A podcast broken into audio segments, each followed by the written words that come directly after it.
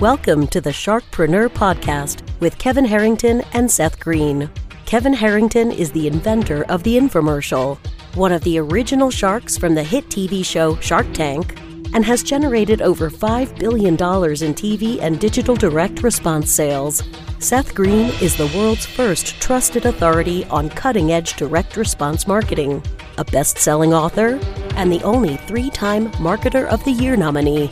On the podcast, Kevin and Seth interview sharkpreneurs who share straight talk on what it takes to explode your business. Do you want to become insanely successful? Do you want to be the go to guru in your industry? Do you want to be talked about for all the right reasons? For over 40 years, Kevin Harrington has helped people just like you become significant influencers. Now he's broken the process down in the Key Person of Influence Roadmap, and it's yours for free. Just text KPI to him at 727 888 2100. Text KPI to 727 888 2100 right now and claim your free step by step guide. Text KPI to 727 888 2100 to get the recognition you deserve and experience the success as the go to voice everyone listens to in your industry today. Hey, welcome to the podcast. Uh, this show gives me the opportunity to talk to really interesting and world class marketing copywriters, uh, people all over the world. In fact, uh, today I'm doing an interview with someone who is in Thailand as we speak, and that is with Mitch Miller, the co owner of Opposed Media uh, author of five books, and a copywriting guru to many, many people. Uh, Mitch, thank you for doing this. Thanks, Bruce. Appreciate it, man. So let's let's start with you and how you got started. Uh, where you're from? Um, was there something in your uh, upbringing that said, "Yeah, this kid's going to be a marketing copywriting guru"? I know you you grew up in in Canada. You were born in Edmonton, correct? Yeah, I was born in Edmonton, and that's where I stayed until I was in my early 20s. And you know what? There, there actually was a seed of becoming very good at copywriting when I was young, but I didn't even really realize it till kind of recently when I went back for Christmas and my mom brought out these books that I had written in the first grade. I'd actually written full on books that were, had laminated covers. I illustrated my own covers. I named them. I had, I mean, there are terrible stories, of course. but but I actually wrote full books when I was back in grade one, and then you know, going forward a few years, I was always the top of the class uh, for spelling and grammar. And so I was always able to write. And, um, and, and so that, I, you know, I could do the words. I've always understood words. Um, there's some weird thing in my brain where I actually, I actually, if you say a sentence to me, my brain plays it backwards at the same time, which makes no sense. And I actually know the alphabet backwards better than I do forwards and always have. It's just a weird little glitch in my brain. Wow most kids in first grade can barely complete a sentence, uh, and you're writing books. That's that's really really cool. Um, so talk about your early career. Where did you? How did you get started, and how did you get to the point where you founded and uh, and are now very successful with your company, Opposed Media? Right. So it was, man, it was quite the grind. Let's just say because I was a degenerate rebel uh, in rock bands until I was 21. So then I had a heart attack uh, when I was 21 from as you can imagine, all sorts of different things that would uh, lend one to almost dying in a rock band. But uh, mm-hmm. I decided that I wanted to do more with my life after that. I don't know if it scared me. I don't know if it woke me up, you know, hashtag woke or something. But um, I decided I wanted to do something more with my life. But I was still completely clueless. So I, I didn't know what I was doing. But I knew that uh, I found Tony Robbins early on. And Tony Robbins had interviewed a guy named Jay Abraham about marketing. And it it blew my mind. And I was obsessed with marketing from that moment forward. And then through discovering marketing, um, I'm on this quest for information, um, self-help junkie, marketing junkie, basically a knowledge junkie in all forms. I would, instead of having a job because I was too much of a, I, had no work ethic. So I had to build that over a period of 10 years, but I had zero work ethic. So I, instead of getting a job, I would just sponge off my parents and I would just spend my days at the library and I'd pull five books. I'd be like, this economics book, this human behavior book, this business book, this um, science book. And I would just read five different books in, in a day. And I wouldn't read them fully, but I would be picking at all of them and I would be trying to connect. My brain has the ability to connect different things together. So if I'm reading something on economics, I can, um, you know, there's a piece, something in quantum physics and I can relate that together. That's what gives me the ability to do a lot of metaphor and analogy work in my stories. And it's very hard to teach because it just kind of comes to me. But anyways, I was on this quest, dude, and I just was obsessed with um, with knowledge. And um, you know, it took it took me 12 years to figure this out. I went homeless when I was 26, I think. It was in 2008. I was homeless for a little while because I tried to start a bunch of businesses. They failed, and I was too proud to ask my parents for money. And so, uh, um, but you know, so uh, there's all these different businesses, and I tried all these things, and I've been obsessed with copywriting and marketing um, from from the beginning of me tr- finding this stuff out in like 2004, I guess you could say. I found all this stuff out, and it's interesting because like this is interesting, Bruce. It's like back in 2008, like when I went homeless, I had all the knowledge, right? Like all the secrets, like all the books, like I had all that shit, but I couldn't implement any of it more than two steps in because I was still an idiot. Mm-hmm. And so I, I was still me. So I had to, I had to like go through this painful process of always trying to do these quick money making tips and hacks and trying to like bullshit my way into money and and you know having it drummed into me that no you have to change as a person and become a, a, a, a, capable human and so i had to develop work ethic i had to develop personal responsibility and man that stuff sucks like i wish i didn't have personal responsibility i'd like to just lay around like a dog and, and just sponge off somebody but you know if you if you want to get things done you have to um, you know take that responsibility so anyways the where it became with the copywriting was uh, i realized that i was really good with copywriting and I also realized how important it was and how it's like the glue that holds the world together. It's like it's it's so important that our civilization is based around stories. You know, religion holds us together. There's nothing but stories. It's a narrative, um, and so I realized that I wanted to master words because I have this uh, natural propensity or whatever it is in me to be able to do that. So um, I got good fast, man, just by like because uh, I had a lot of it natural. So I just once I got rolling, um, it just kind of came to me. And, um, and so even though I teach it to people, I, I do tell people quite a bit that like, if you want to be like anyone can write copy that's good enough to sell your offer. Let's not bullshit ourselves. But not everybody can be that super charismatic, witty, metaphor, crazy analogy. Like, you know, analogies come to me faster than my dog when I'm cooking in the kitchen. So it's like, you can't you don't but you don't have to say that shit to sell something and mm-hmm. that's just the that's just the, the, the salt and pepper so i tell people that don't try to be like your favorite copywriter um, just try to be yourself and make sure that you hit the solid principles of copywriting what was your you said you you realized you were, you were good at this what was your aha moment what did you write something in specific right in particular did you work on a specific piece of copy or was it just something in general where you said holy crap, I'm good at this. Well, you know, it, it, was mostly seeing like I would I would I would do a copywriting course, a, a John Carlton book or a Gary Halbert seminar that I would torrent or pirate because I didn't have the money to pay for it or something.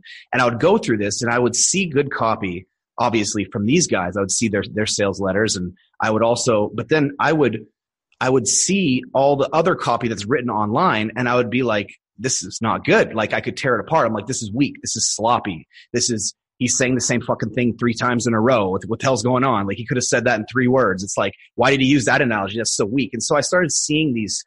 I just it, it all looked so bad to me. And then I was like, eh, but then I started writing, and then I realized, oh, I'm sloppy too, even though I know the right thing to do. So then I started working on it, and you know, I when I had a landscaping company before I started this um, advertising marketing kind of uh, agency thing, like whatever we got going on. I can barely even categorize it. But when I was in the landscaping business, I had to get clients. So I'd write ads in the, in the classified to get myself clients. And man, I could get those to pull. I can get the phone to ring like crazy. And so I realized at that point, like, okay, like I, I kind of understand the market to message match and and just kind of how to get people to do, to do take action.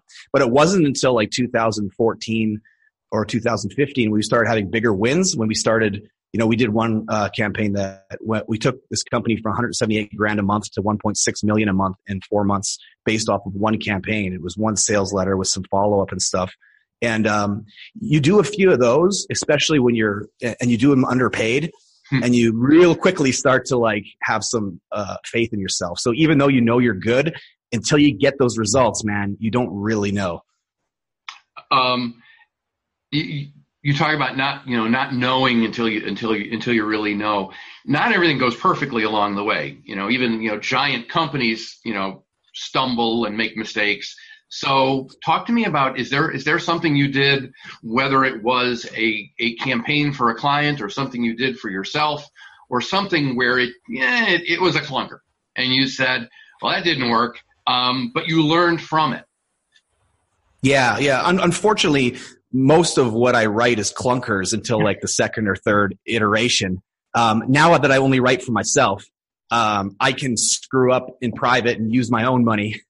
Kind of screw everything up. But but back in the day, man, like if something doesn't work, it's like it, I feel bad because the client, you know, the, the client's paying money to test something, um, and it fails, of course, and then you have to use that data to to refocus. And so that's why it's important to pick the right clients, hmm. so that they understand that it's it's a it's always a work in progress, and they have to kind of trust that you're not a complete uh, a complete moron, and you can make those changes to get there. But yeah, man, there's been certain like there's markets that I should never have gone into. I got into uh, I don't do well in um, finance and things like that. So I so I started selling, uh, did some campaigns for financial advisors and things like that, and completely bombed them. I just did so bad because um, I'm, you know, and especially at that time, I couldn't manage my money worth shit. So it was like I'm the furthest from the uh, understanding the buyer of financial advisor stuff because I'm I'm a, I'm like a, a kid who's not even caring about that at the point at that point, and I'm also the furthest away from the voice of somebody who is an expert in that stuff.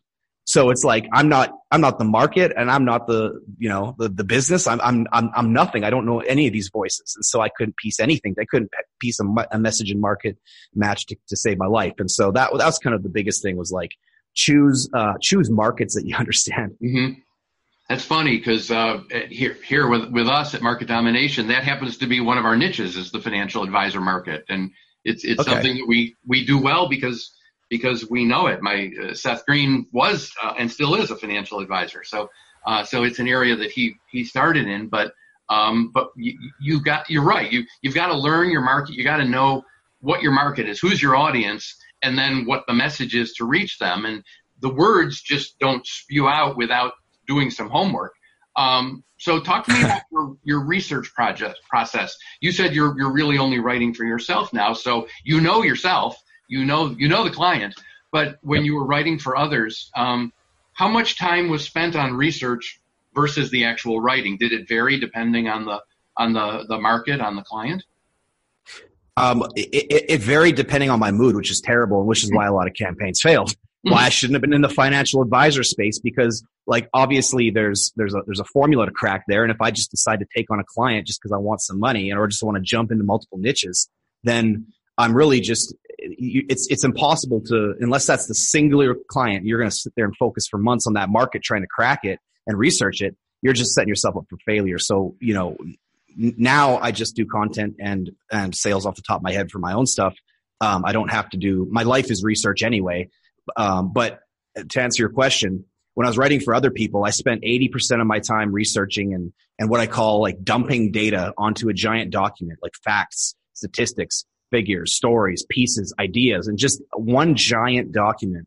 Um, and that 80% is also figuring out that angle or like what the, some people call the big idea. But for me, it's like the, the, the angle. Uh, and, um, and it's like, that was very little time is spent writing because I'll take the 80% just grabbing all this, all the ammo, so to speak, and putting it in a giant document and then I'm also going to spend time rearranging that ammo in some sort of framework and order that makes sense. So there's some semblance of a pitch, some sort of rough pitch. And then I try to connect um, to connect those pieces together once it's in a general order.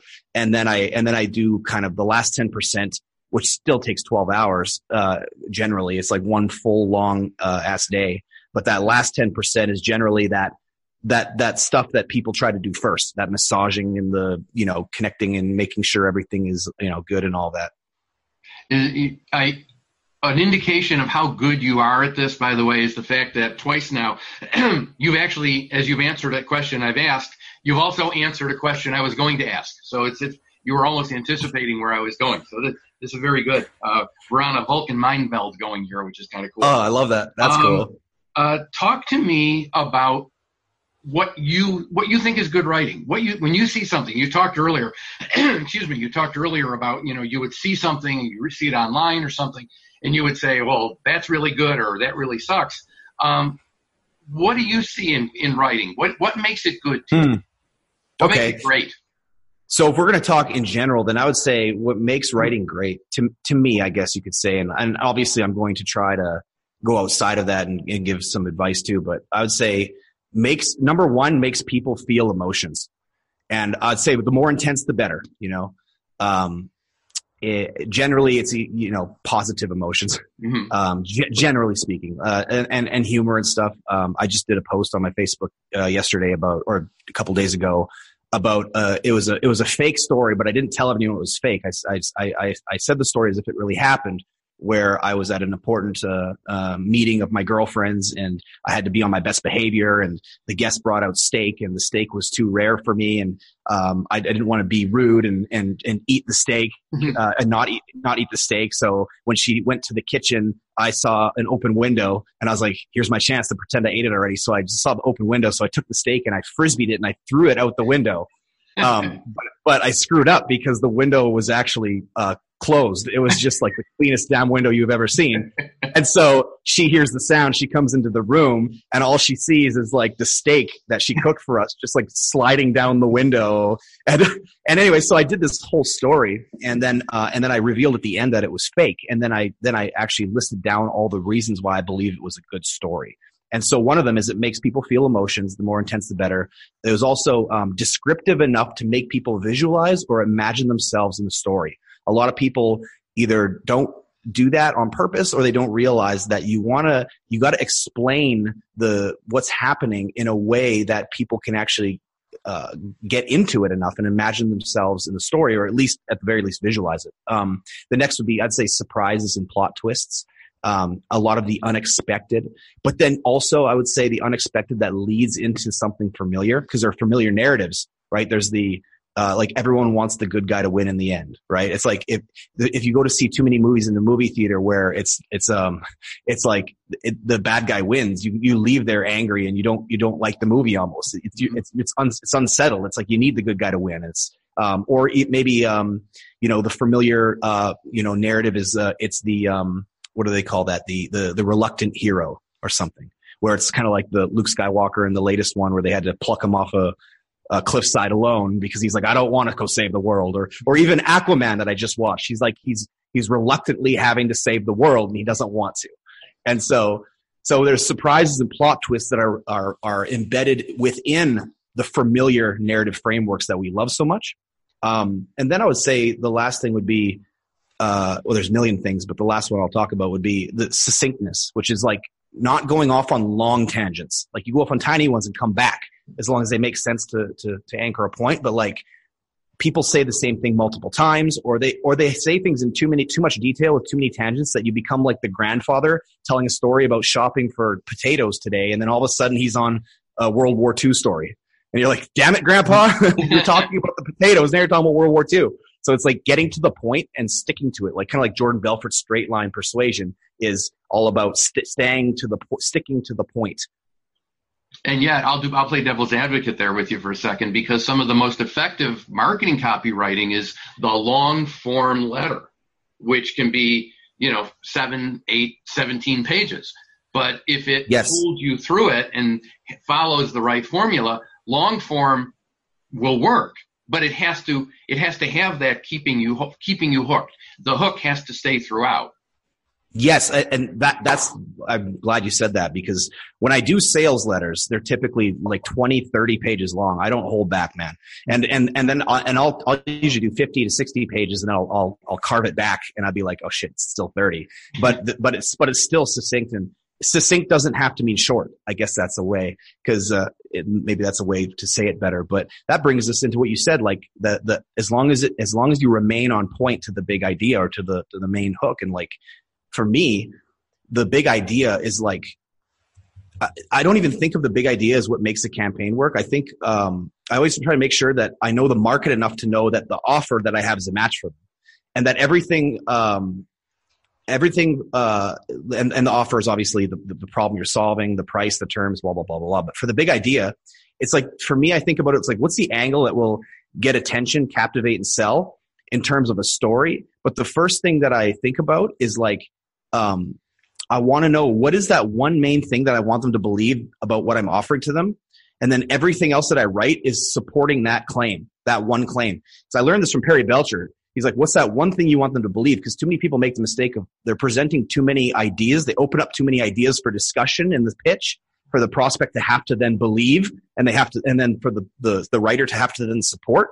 The more claims you make, the more support you have to write and come up to make to support those claims. So if you can just make one claim, then you can anchor everything to making that one claim. And I'll give you a quick example. So we did a successful campaign. It was in the cryptocurrency space. We did over uh, a million a million bucks, like 1.3 in just over a week with a single webinar. And I had a single idea to get across, and just it was just one. And everything that else that I that I wrote within that webinar was there to support and back up that one idea. And that was the, the big idea was um, big money is to be made right now if you listen to our advice, but the window is closing real fast. And so that was the main, you know, that was the big idea. That was, uh, you know, it's not nothing revolutionary, but it was, it was just there.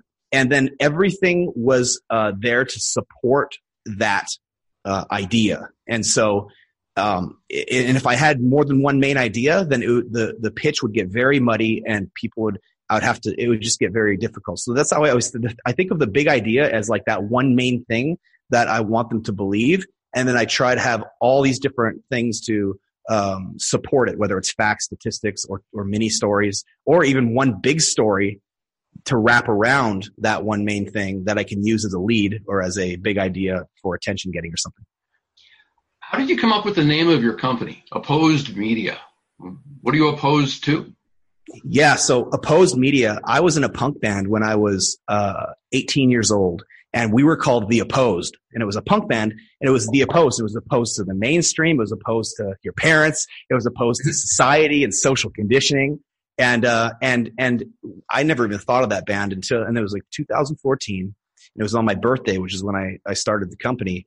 And uh i was in the car with my old friend. He was actually the singer of that band. And we were we were you know reminiscing and stuff. And he pulled out an old cd it said the opposed on it. I was like the opposed? I'm like opposed? I'm like yes I'm like opposed media. And it was, and then our tagline at, at the time for our business was defy industry norms. And so what, what I mean by opposed media um, is that I'm opposed to uh, industry norms, the normal way of doing things. I'm opposed to not thinking. I'm opposed to, um, you know, the, if, in a nutshell, social conditioning and blindly being a, a sheep and following the herd.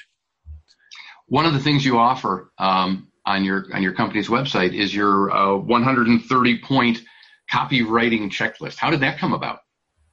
By the way, I think everyone should get that. Thanks, Bruce. Um, that that came about as something that we were using. Um, I, I there was all these tiny little points that I had when I would when I would start to write something. I, I didn't want to forget anything, and so I created this checklist. Um, only, it was only a six month period when I started writing down a whole bunch of things. I'm like, okay, because I would my my results for myself were inconsistent and then I would look back and be like, ah, damn, I forgot that one thing. Or it's like, how could I forget that? Like, did I really just forget that? Like, how boneheaded am I? Mm-hmm. And so I was like, I was like, screw this. I'm like, I'm making a little checklist for myself. So I, I made a, I made a checklist for myself, and I just kept adding to it, adding to it, adding to it, and um, and I and I just tried to make it as uh, big as possible, uh, so I don't forget anything. And then when we decided um, you know, we are launching the website actually, I said, damn, it'd be cool to give some, give everybody like this checklist. So then I went through it and I just, I, I, I took the document and then I just added more to it because I, I, there's a lot of things that I do subconsciously, or there's things. Let, us put this way: there's things that I would never dare forget, but I can't assume those are the things that other people wouldn't forget. Mm-hmm. They're not like me, so I, I added to it, and then you know, then we made it into a little PDF or whatnot. So, so the, the company and the website and everything have been around now for a couple of years. Um, we talked before we began the interview about the fact that you have trouble um, being found on Google because of your name. That that the hmm. the other Mitch Miller, the one who's been dead for 20 years, the the band along with Mitch guy, even though he's been, been dead for 20 years, he still owns page one of Google. Um, right. So that would be a challenge for you um, as someone yeah. who shares that name. It's it's funny you mentioned that you got a musical background too. So you and Mitch Miller are actually the other Mitch Miller are actually connected in a couple different ways. Although he's probably he'd probably roll over in his grave if he heard punk music. Yeah. Uh, but but but so how do clients find you? How do you how do you get your yourself out there? Well, it's interesting. So I created this little tiny bubble for myself. So um, I'm primarily market everything that I do on Facebook. And what's actually weird is it's not my Facebook page; it's my Facebook profile. So for the last five years, I've written content and and produced content multiple times a day for five years. I've never missed a single day, including Christmas. In fact, the only two days I missed were the two days I went to North Korea and they don't have internet there. and so, and, and believe me, I still tried. Um, but I, have done so. I've done like ruthless amounts of content to the point where I take every nine months. I take all my content and I make a book. I just put it into a book and uh, repurpose it or whatever. Um, but it's been primarily my my Facebook profile, and it's actually a very small audience that I have. It's only ten thousand people, but it's the right ten thousand people. It's it's industry leaders. It's it's the right people. And and what's interesting is this is an interesting statistic that we just found out last month was that out of my ten thousand person audience 24% have bought something from me. They have purchased from me, which is, uh, wow. as far as I know, that's insanity. It's small numbers, but the percentage is crazy. Mm-hmm. And so we've been able to build a seven figure business off my goddamn personal profile uh, from, from, from me just pumping out content and making, making offers and such. And so we, you know, so that's, that's, that's how they find me. They find me on my personal Facebook profile. I duplicate everything I do on my profile and I, on my page, my, uh, someone on our team, she'll, uh, she'll just whatever I post on profile goes onto the page because we just hired uh, Dennis Yu's team to just uh, blow our take what I'm doing on this very small scale within Facebook profile and and replicate that now out into the into the world through the general Facebook land. So that's that's the plan. Um, and then I have a YouTube channel um, where um, it's kind of underground, which is why I'll just talk about it. It's like it's kind of underground, but I have like 200 different training videos on there. I have five, six hour seminars on different topics, going deep diving on copywriting and stuff. So if that's where the longer form content is, because on Facebook, no, people have the attention span of a fucking ant. Uh, and then and then our website opposemedia.com um, that gets some visits because people will google that but uh, that's about it man you mentioned your your books um, there, i think there's five of them um, and you also have a podcast. Uh, so I, I completely s- fell asleep on the podcast. I got about five uh, five episodes deep, and then I uh, I lost a I lost a motivation. oh man! Well, you got to get back into it because you are a great uh, interviewee, and I imagine you're just as uh, good as an interviewer. Uh, so you should you should get back into that. Um, Thank you. What's the best advice you've ever gotten? Oh man, damn, put me on the spot. Uh, best advice I've ever gotten. Okay, this is going to sound weird. This is probably not the best advice I've ever gotten, but it's the best that I could think of off the top of my head. Uh, a friend of mine, Ryan Demchuk, and this was before, this is when I was trying to make it, but I was still a complete screw up. And, uh, I still, uh, I didn't come to terms. I was still like, uh, lying to people and I was stealing things and I was just, you know, not being good. And um, he said to me, he said, Hey, man, like we were working out one time in the gym. He said, I just thought of something. He's like, I realize how much of a piece of shit we are. And I said, I said, excuse me, speak for yourself, bro. Mm-hmm. And he's like, no, he's like, he's like, he's like, think about it. He's like, look at what we do. He's like, we're not good people. Like we, everybody thinks they're the hero of their own story, but what if you're actually the villain? And I was like, well, he's like, I think that we, uh, like, we should admit to ourselves that we're pieces of crap. And I was like, no, this goes against all uh, self-help advice that I've ever gotten. You got to like love yourself and say that, you know, whatever. And, and, and he's like, no, no, just say like, and he, he, it was uncomfortable. He almost like forced me to, to say that I'm a piece of crap and I had to repeat it out loud. And as much as I resisted that, it stuck with me for months and months. And it was actually a huge catalyst for me actually changing because it was like getting, tr- getting real with my behavior and say, Hey, no, like I said, you know what? I'm not a piece of crap, but I'm sure acting like one and it's, and it's my fault. And uh, it was, it was a, it was an action. It was, it was like a, a piece of personal responsibility like an advice of pers- to take personal responsibility for how I am seen towards others. Because if, if I, even if I don't believe I'm a piece of crap, deep down, it's like my results show that I am to the public. That's they don't know who I am deep down. All they see is what my actions. If my actions are lying and being a bad person, that's what I am. You know, the meaning of your the meaning of your communication is the result that you get.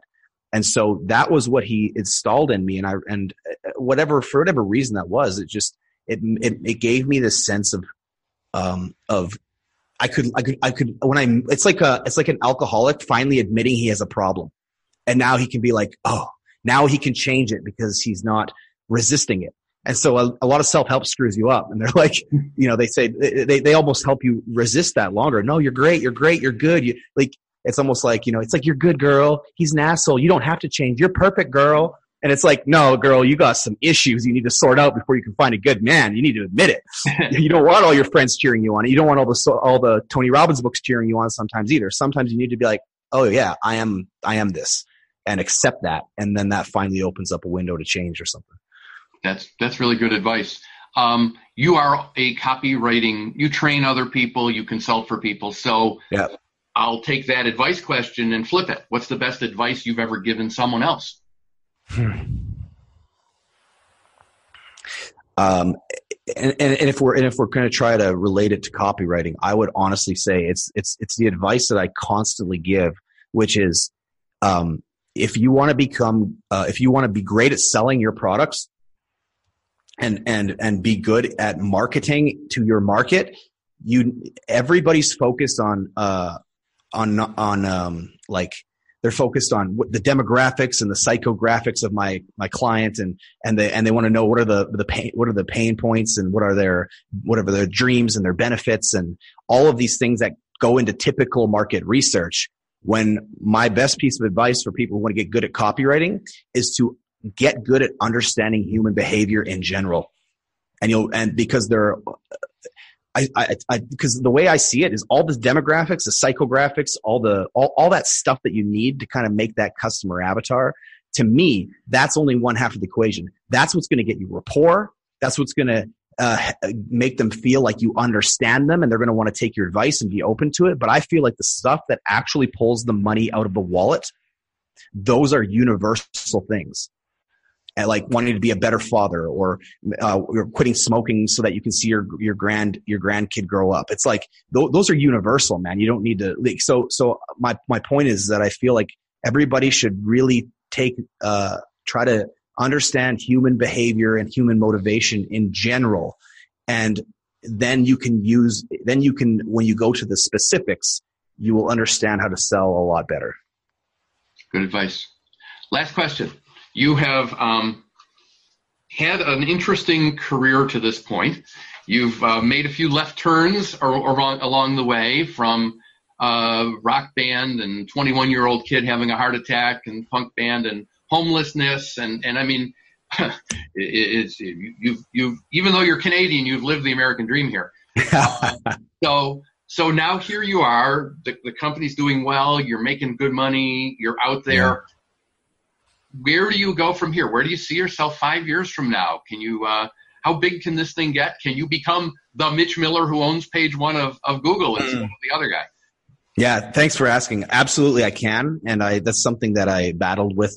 Um, but a couple years ago, I've kind of un, I've unhinged those those those uh, maybe limiting beliefs, and um, and I, I believe that like the next five years are going to get crazy because every year, I believe in 2018 we did uh, was it? 13 live events, and and we've had we do we do we do events every year in different countries. Like uh, we did one in Puerto Rico where we had hundred people come out to learn my Facebook uh, Facebook uh, marketing secrets.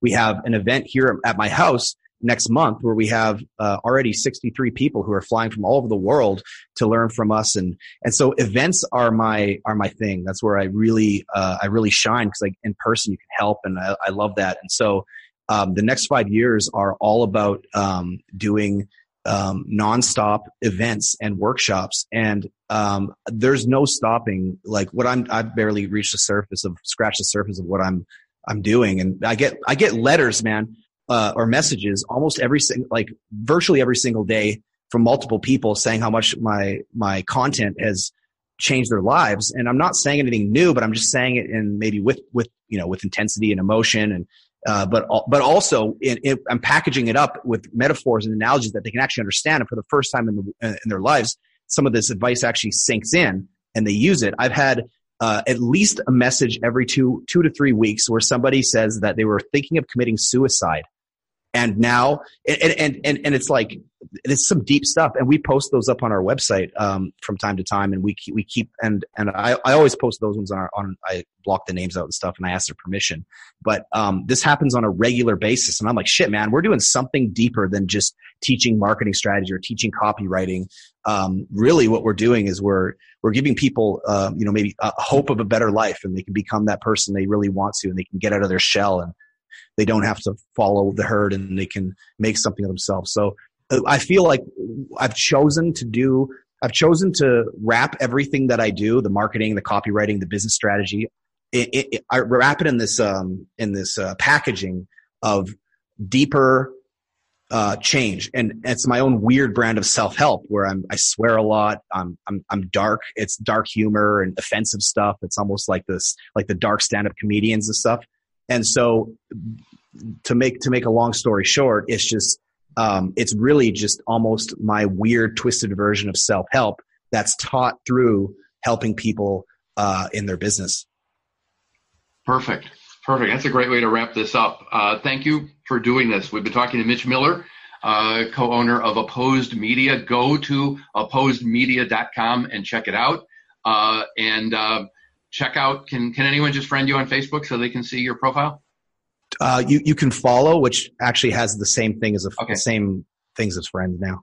Perfect. Well, let's let's check out Mitch's constant contact uh, and content on on Facebook, and uh, and let's all uh, help him take over from the other Mitch Miller. Thanks for doing this.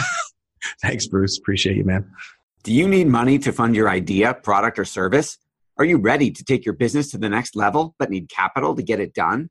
Kevin Harrington has heard more than 50,000 pitches and knows how to help you make the perfect pitch to get the funding for your entrepreneurial dream. He's distilled the process down in his perfect pitch cheat sheet, and it's yours for free. Just text pitch to him right now at 727 888 2100. Text pitch to 727 888 2100 right now and claim your free perfect pitch cheat sheet. Text pitch to 727 888 2100 to start funding your dream today. This show has been produced by Market Domination LLC. To discover how you can have your own show completely done for you and turn it into a real published book and become the authority in your marketplace, go to www.marketdominationllc.com slash podcast offer.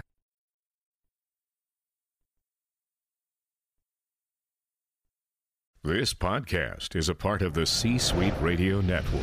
For more top business podcasts, visit c-suiteradio.com.